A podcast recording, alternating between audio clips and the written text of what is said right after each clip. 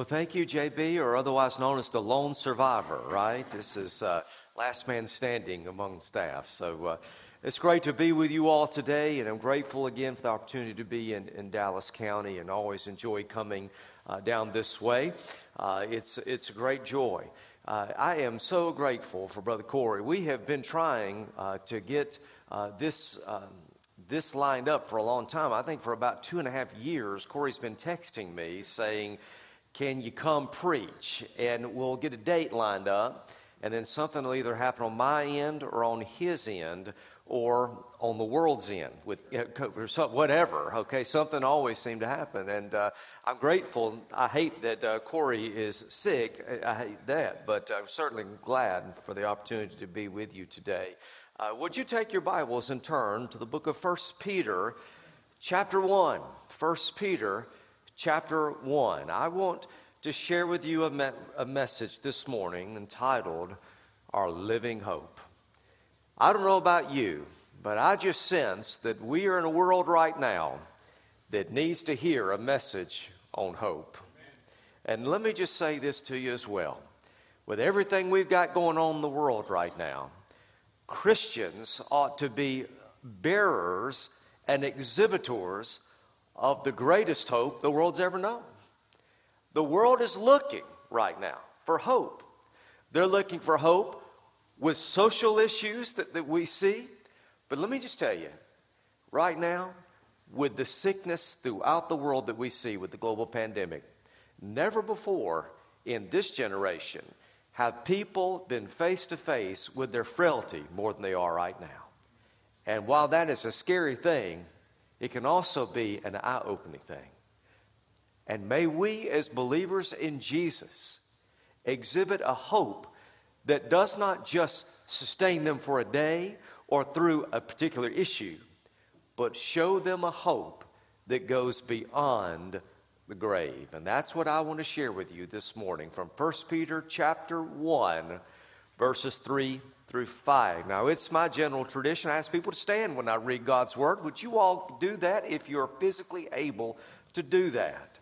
1 Peter chapter 1 verses 3 through 5. I'm in the New King James version. You follow in your translation this morning. Blessed be the God and Father of our Lord Jesus Christ who according to his abundant mercy has begotten us again to a living hope through the resurrection of Jesus Christ from the dead, to an inheritance incorruptible and undefiled that does not fade away, reserved in heaven for you, who are kept by the power of God through faith for salvation ready to be revealed in the last time. Father, what a word. What a wonderful reminder this morning that in a world that needs hope, we have the living hope of Jesus Christ. So, Father, I pray now you would use me in a great way this morning, and I pray you'll preach through me. I pray now that this message today will penetrate the hearts of those who are here, and that you again would be greatly glorified. We ask this in the name of Jesus. Amen. You can be seated.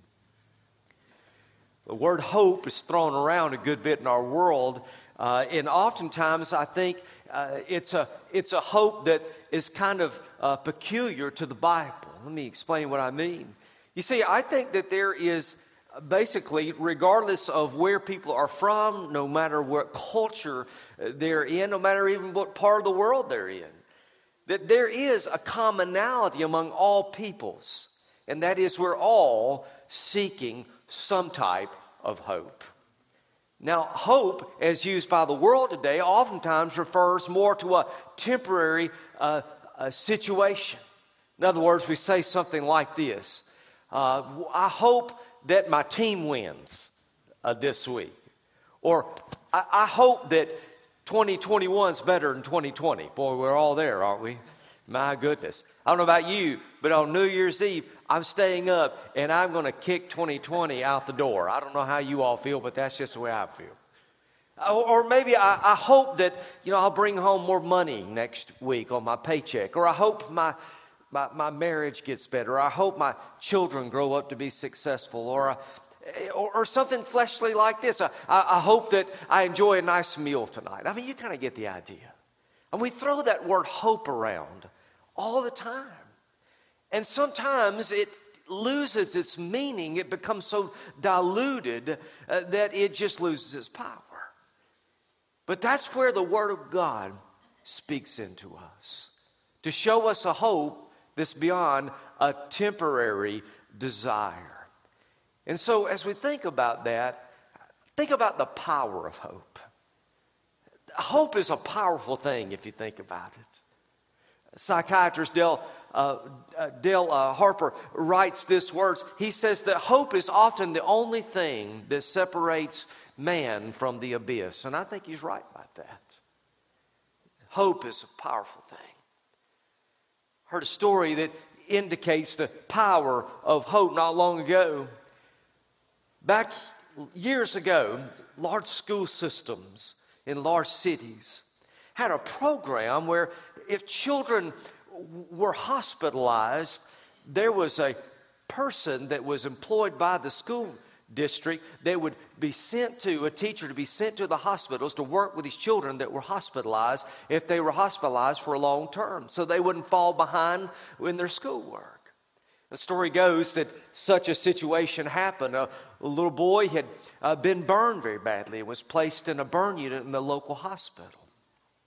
And so this, this teacher who was on call for these types of situations got a call and she went to be with this boy. And before she went, she got a call from the little boy's teacher and said, I would just appreciate it if you would just go work with him on nouns and adverbs. I just don't want him to fall behind. She said, I'll be glad to. So when she got there, she was not prepared for how badly this little boy had been burned. And when she walked in, he was in a lot of pain and he had uh, burns all over his body. And she was shaken by it. But because she was a professional, because she knew what she was there to do, she focused and, and, and she taught that little boy nouns and adverbs. And then she left. The next day, she got a call from the little boy's nurse. And the nurse simply said, What did you say to that little boy? Well, immediately she thought, Oh, I've messed up. That little boy must have known that I was uh, bothered by uh, the, uh, his appearance and by the pain that he was in, and, and, and, and I bet I've upset him. And she, she began to stammer, Oh, I, I'm sorry. I'm sorry. And the nurse said, No, you don't understand. She said, Since you left yesterday, she said, many of us had already given up on that little boy. But since you left, he's taken a turn for the, for the good and started fighting back. Two weeks later, the little boy had made a phenomenal recovery. And, and, and, and as he got home, people began to ask him, How did everything turn around for you? We thought you'd given up. And the little boy simply said this Well, it occurred to me. They don't send teachers to work with dying boys on nouns and adverbs, do they? He said, Once I figured that out, everything changed for me. You see, hope is a powerful thing. But what is a person to do when those temporary hopes, these temporary hopes that we see in this world, don't quite cut it? Is there a hope beyond the momentary hopes when all that goes away? Is there a hope when situations seem hopeless? These are the questions that the apostle uh, Peter here is dealing with as he writes to these persecuted churches in Asia Minor. And as he's writing to them, he's writing to a group of people. Many of them have been so persecuted that they've lost just about everything that they had. And so these folks that Peter is writing to needed to be reminded that there is still a hope, even when you're in a foreign place, living in a foreign land, being persecuted. There's a hope that sustains. And that is why, only three verses into this letter, that Peter writes this great verse in verse 3 Blessed be the God and Father of our Lord Jesus Christ who according to his abundant mercy has begotten us again to a living hope through the resurrection of Jesus Christ from the dead. The word hope is used often in the New Testament. It is the Greek word elpis, and Every time that it is used, it is used in connection to an expectant joy, an expectation of life beyond the grave. That's the way the Bible defines hope.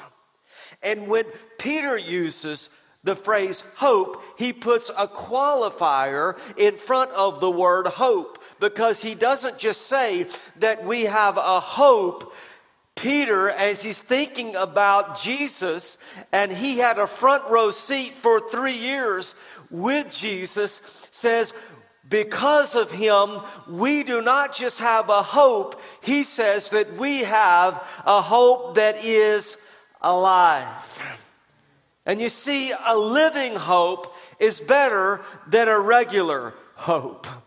Because a living hope sustains us beyond this life because it is based on the resurrection of Jesus from the dead. You can see in verse 3 how Peter connects living hope and the resurrection of Jesus. Christian hope is a living hope because it is not based on what will happen, it is based on what we know has happened. You see, my hope is in Jesus Christ. And Jesus Christ is living and powerful, and knowing Him sustains my joy and gives me confidence through the difficulties of this life. My hope is not based on what tomorrow may or may not bring. My hope is greater than those expectations. Christians' hope is a living hope, which means it outlives tomorrow's disappointments and is founded in the one who holds our tomorrows. Our living hope is based upon the promise of Philippians 1:21 where Paul said, "For me to live as Christ and to die is even better." My living hope is based on the promise of 2 Corinthians chapter 5 verse 7, which says to be absent from the body is to be present with the Lord. My living hope is based on what John says in 1 John chapter 3 verse 2 when he said, "But we know that when Christ appears, we will be like him for we will see him as he is." You see, with a living hope, we don't just have a passion for what might be possible. We have a passion for a promise, and that promise is based on, in verse 4, an inheritance, incorruptible and undefiled. So in 1 Peter chapter 1, verses 3 through 5, we find three promises of the living hope that we have inherited from our Father through Jesus Christ. Let me share those with you this morning. Number one, I want you to notice this. We have a prepared inheritance through His mercy. Look again at what He says in verse number three. Blessed be the God and Father of our Lord Jesus Christ, who, listen carefully, according to His abundant mercy, has begotten us again to a living hope. You see, before there is living hope, there is abundant mercy. The source of our living hope is a God who the Bible says is abundant in mercy. And make no mistake about it, abundant mercy is based on an abundant love, and I have a God who has more than enough abundant love. And I don't know about you, and I can't speak for you. I can only speak for, you, for me. But this sinner that you're looking at right here needs an abundant God with an abundant love giving me abundant mercy because I am in need of it. I want to remind you this morning that our sin may have separated us from our relationship with God, but it never one time separated us or put us out of the reach of the love of God. John 3:16 tells us that, does it not? That God so loved the world that he simply gave. In Ephesians chapter 2 verses 4 and 5, Paul says this, but because of his great love for us, God, who is rich in mercy, has made us alive with Christ even when we were dead in our transgressions. In Titus 3 5, we read these words He saved us not because of the righteous things that we have done, but because of His mercy. And I love what the prophet Micah says in Micah 7 18. He says, Who is a God like you? who pardons sins and forgives the transgressions of the remnant of his inheritance. For you do not stay angry forever, but you delight in showing mercy. How great is our God that He delights in showing mercy. He does not give us his mercy with any residence uh, at all, but rather he says, I'm going to give it to you and I'm going to delight in giving you this mercy. You see, in Genesis chapter 3, even as the Father kicked his creation out of Eden, his plan was always to fully redeem us and bring us back. That's why in Genesis 3:15, we see uh, God pointing his finger at the serpent, saying to him, He, Jesus, will crush your head even as you bruise his heel. Let's talk about Eden. Eden is a great example of the abundant mercy of God. Think about what Eden looked like in the first of Genesis. In Eden, there were two trees of significance, wasn't there? There was the tree of the knowledge of good and evil, and then there was also the tree of life. Of the tree of life, creation could freely eat and live. Of the tree of the knowledge of good and evil, God said, Don't go there. We know the story. Man chose disobedience and lost the eternal relationship that God had established. But I want to remind you today that the tree of life was also there, and its roots ran deep into the abundant mercy of God. And though man lost access to that tree of life, the Father planted another tree of life on a hill called Mount Calvary and placed his blessed, holy, perfect Son, Jesus, on it for you and for me. You see, in Genesis 3, the Father said, Get out. But because of his abundant mercy, he sent his son and placed him on the tree of Calvary so he could say to you and I, Come back. And as part of that great inheritance and living hope, Peter speaks of it there in verses 3 and 4. We also see at the very end of Scripture and Revelation 22 2 these words in the middle of its street, heaven. And on either side of the river was the tree of life, which bore 12 fruits, each yielding its fruit every month. The leaves of the tree were for the healing of the nation. God's mercy is the soil in which the tree of life grows.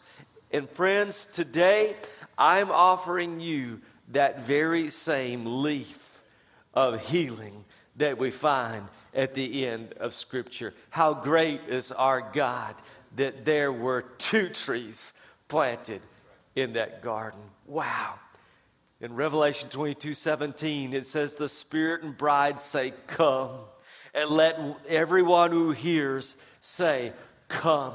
Let the one who is thirsty come. Let the one who wishes to take the free gift of the water of life come. You see, we have a prepared inheritance solely based on the abundant mercy of God. But number two, we also have a priceless inheritance through his death and resurrection. Look at verse number three again. He says that he has given us an abundant mercy and he's also given us a living hope. But notice what it says through the resurrection of Jesus Christ from the dead. It's important that we understand that. Mercy flows from the cross of Calvary because Jesus Christ came and lived and died and rose God has given us His mercy, and because we have all of that, we have a priceless inheritance through that death and through that resurrection. There was once a famous atheist who would often try and give himself hope as he thought of his own demise as he aged. Fighting against feelings of despair, he would often say to himself, I know I shall die in hope, but in profound sadness as he thought about it. He would have to add, but hope needs a foundation. And he's right. Every hope needs a foundation. Friends, listen carefully. The source of our living hope is the mercy of God, but the foundation of our living hope is the death, burial, and resurrection of Jesus Christ. A living hope can only be found in a living God, and Jesus Christ is our living God. The foundation of a living hope is the gospel. And the foundation of the gospel is that Jesus Christ lived a perfect life, died a substitutionary death, and was raised to life again on the third day. And because he died, I will live, and because he lived, I can die. justification comes only through Jesus. Romans 4:25 says it this way, he was delivered over to death for our sins and was raised to life for our justification. Romans 8 32 and 34 says it this way He who did not spare his own son, but delivered him up for us all, how shall he not with him also freely give us all things? For who shall bring a charge against God's elect? For it is God who justifies. Who is he who condemns? For it is Christ who died and furthermore has also risen, who is at the right hand of God, who is also making intercession for us. And my favorite verse in the Bible is 2 Corinthians 5:21 where Paul says, "He made him who knew no sin to be sin for us so that we might become the righteousness of God in him. You see, it cost the Father everything he had to give you everything that you would need. Let me explain it this way Jesus took the beating and gave you the blessing. Jesus went through hell so you could go to heaven. For Jesus took upon himself my wretchedness in order to give me his righteousness. You see, I have in my life a living hope that is bigger than any of life's worst situations. No economic recession has the ability to bankrupt a living hope that is in me. No amount of bad news will diminish the hope of the good news, and my living hope will not end at the grave. For my living hope is solely and 100% based upon the fact that 2,000 years ago, the love of God gave birth to the Son of God, and the Son of God lived a perfect life, died the perfect death, and walked out of a perfectly good grave in order to give me hope that Satan, nor the powers of hell, nor the coronavirus can't take away from me. That, my dear friend, is a living hope. You see, we have a living hope through a prepared inheritance because of His mercy. But we have a living hope through a priceless inheritance through His death and resurrection. Finally, I'm closing with this. We have a protected inheritance through His power. Look at verses 4 and 5. For Peter says that we are saved to an inheritance. I like this church, incorruptible undefiled, that does not fade away, and it is reserved in heaven for me. And then, as if that's not enough, Peter just goes above and beyond and says that you and I are kept by the power of God for faith in salvation, ready. We are ready, he says, to be revealed on the last day. That's an amazing passage of Scripture. I am so thankful that when God writes my name in the Lamb's Book of Life, He uses a pen without an eraser. Aren't you grateful for that today? I'm so grateful today that my salvation is not based on whether I'm good enough to earn it or whether I've been good enough to keep it. You see, my salvation is based not on my goodness, but it's based on the goodness of God. It is not based on the, my ability and my power to keep it. It is based solely upon His power to keep me saved. Now, I love the fact that here in this passage that Peter uses the word reserved. I like that word. Let me tell you why I like that word. Because I happen to believe that if God the Father reserves something for me, He's probably never going to lose that reservation. Can I get an amen this morning? How many of you have ever had a reservation lost before? Yeah, me too. You ever gone up to the rental car counter and they looked at you like you had eight heads when you told them you were there to pick up your car? We've all been there. We have a world that fails us all the time with guarantees and reservations. But what Peter says is that if God says, I've reserved it for you, you can take that to the bank. And how thankful I am for that. By the way, that word reserved, as used by Peter here in the Greek, is the word tereo. And I love the meaning because the meaning means to guard it implies safe custody, in which your salvation leads to a reservation that nobody, nobody can take away. Notice in verse 5, not only does he reserve it, but verse 5, Peter says, he keeps it by his power. He says that we are kept by the power of God by faith for salvation, ready to be revealed. The power of God guards and preserves my reservation in heaven. You say, well, how do you know God won't lose your reservation? because He guarantees it, because His power keeps it.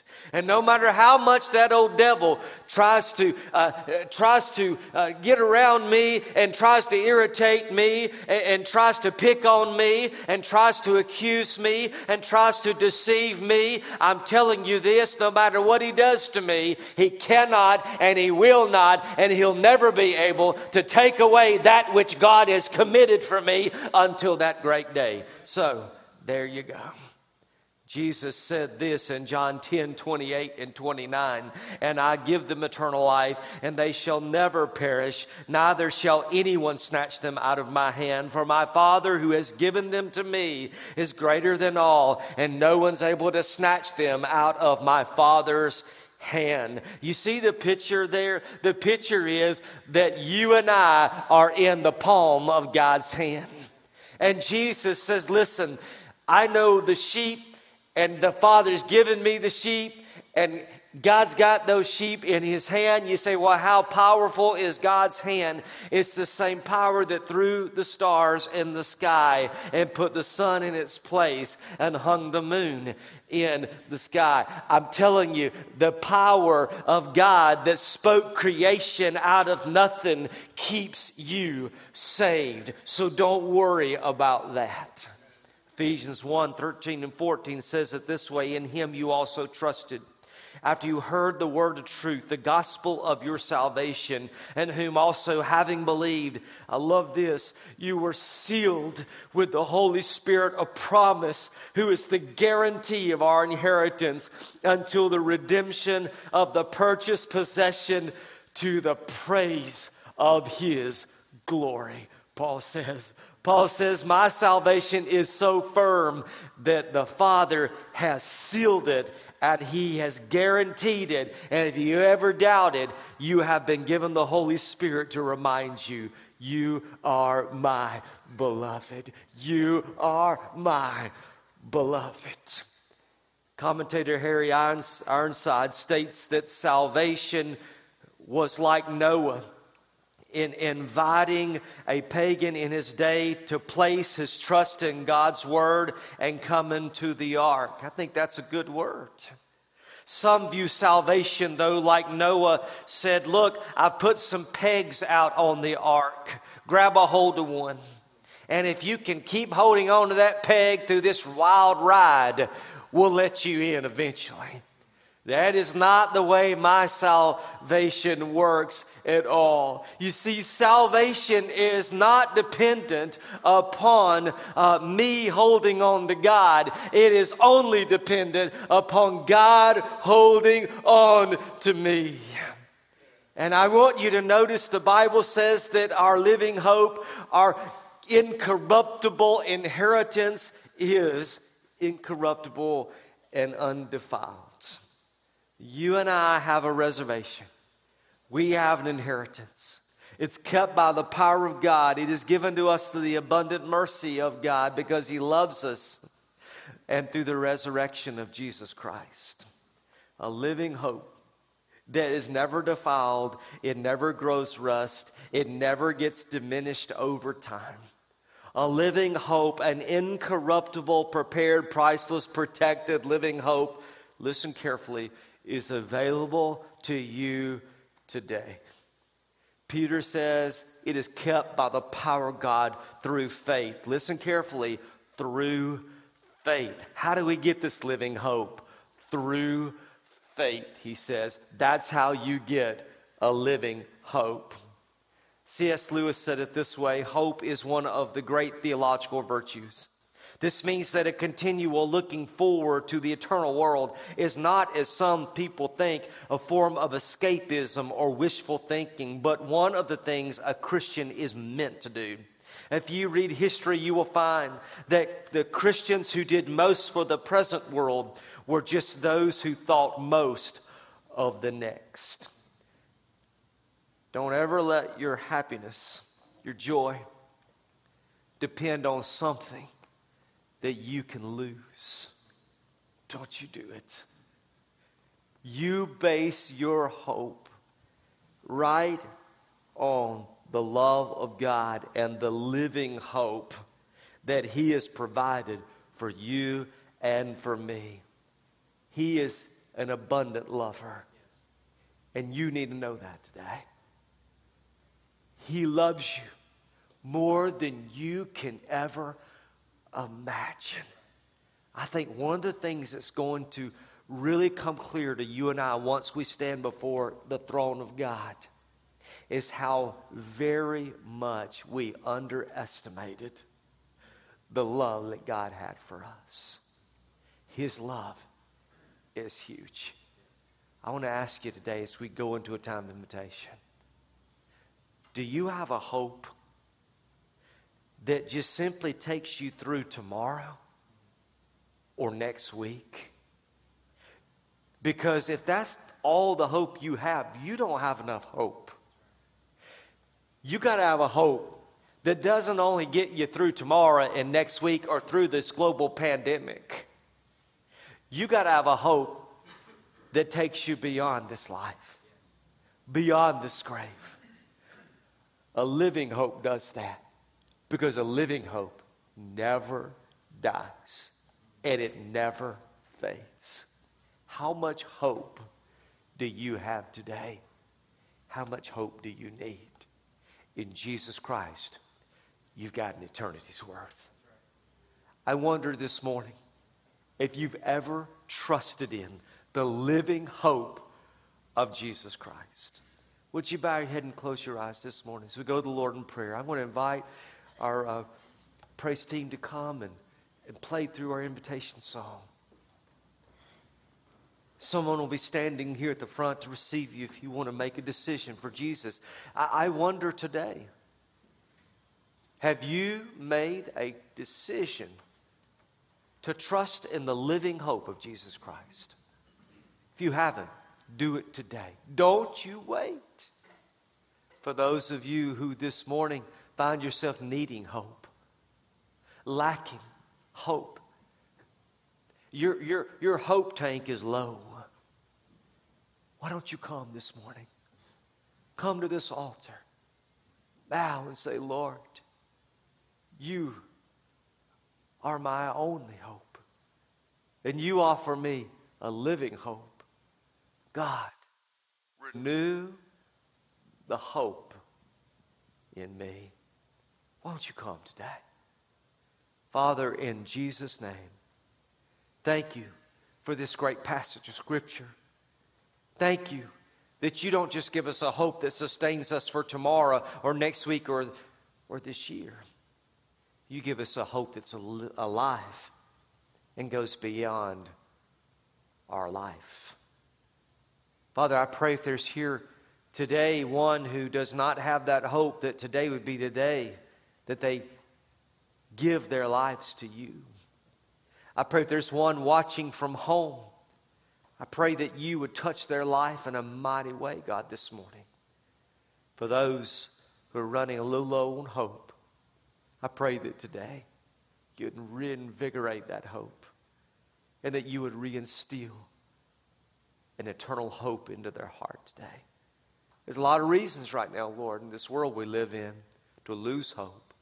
But a believer in Jesus ought never to lose hope because our hope is bigger, greater, better, and will last in perpetuity to any, anything we will face. God, right now, in the mighty name of Jesus, I pray you'll call those to salvation who need to come. In Jesus' name, amen.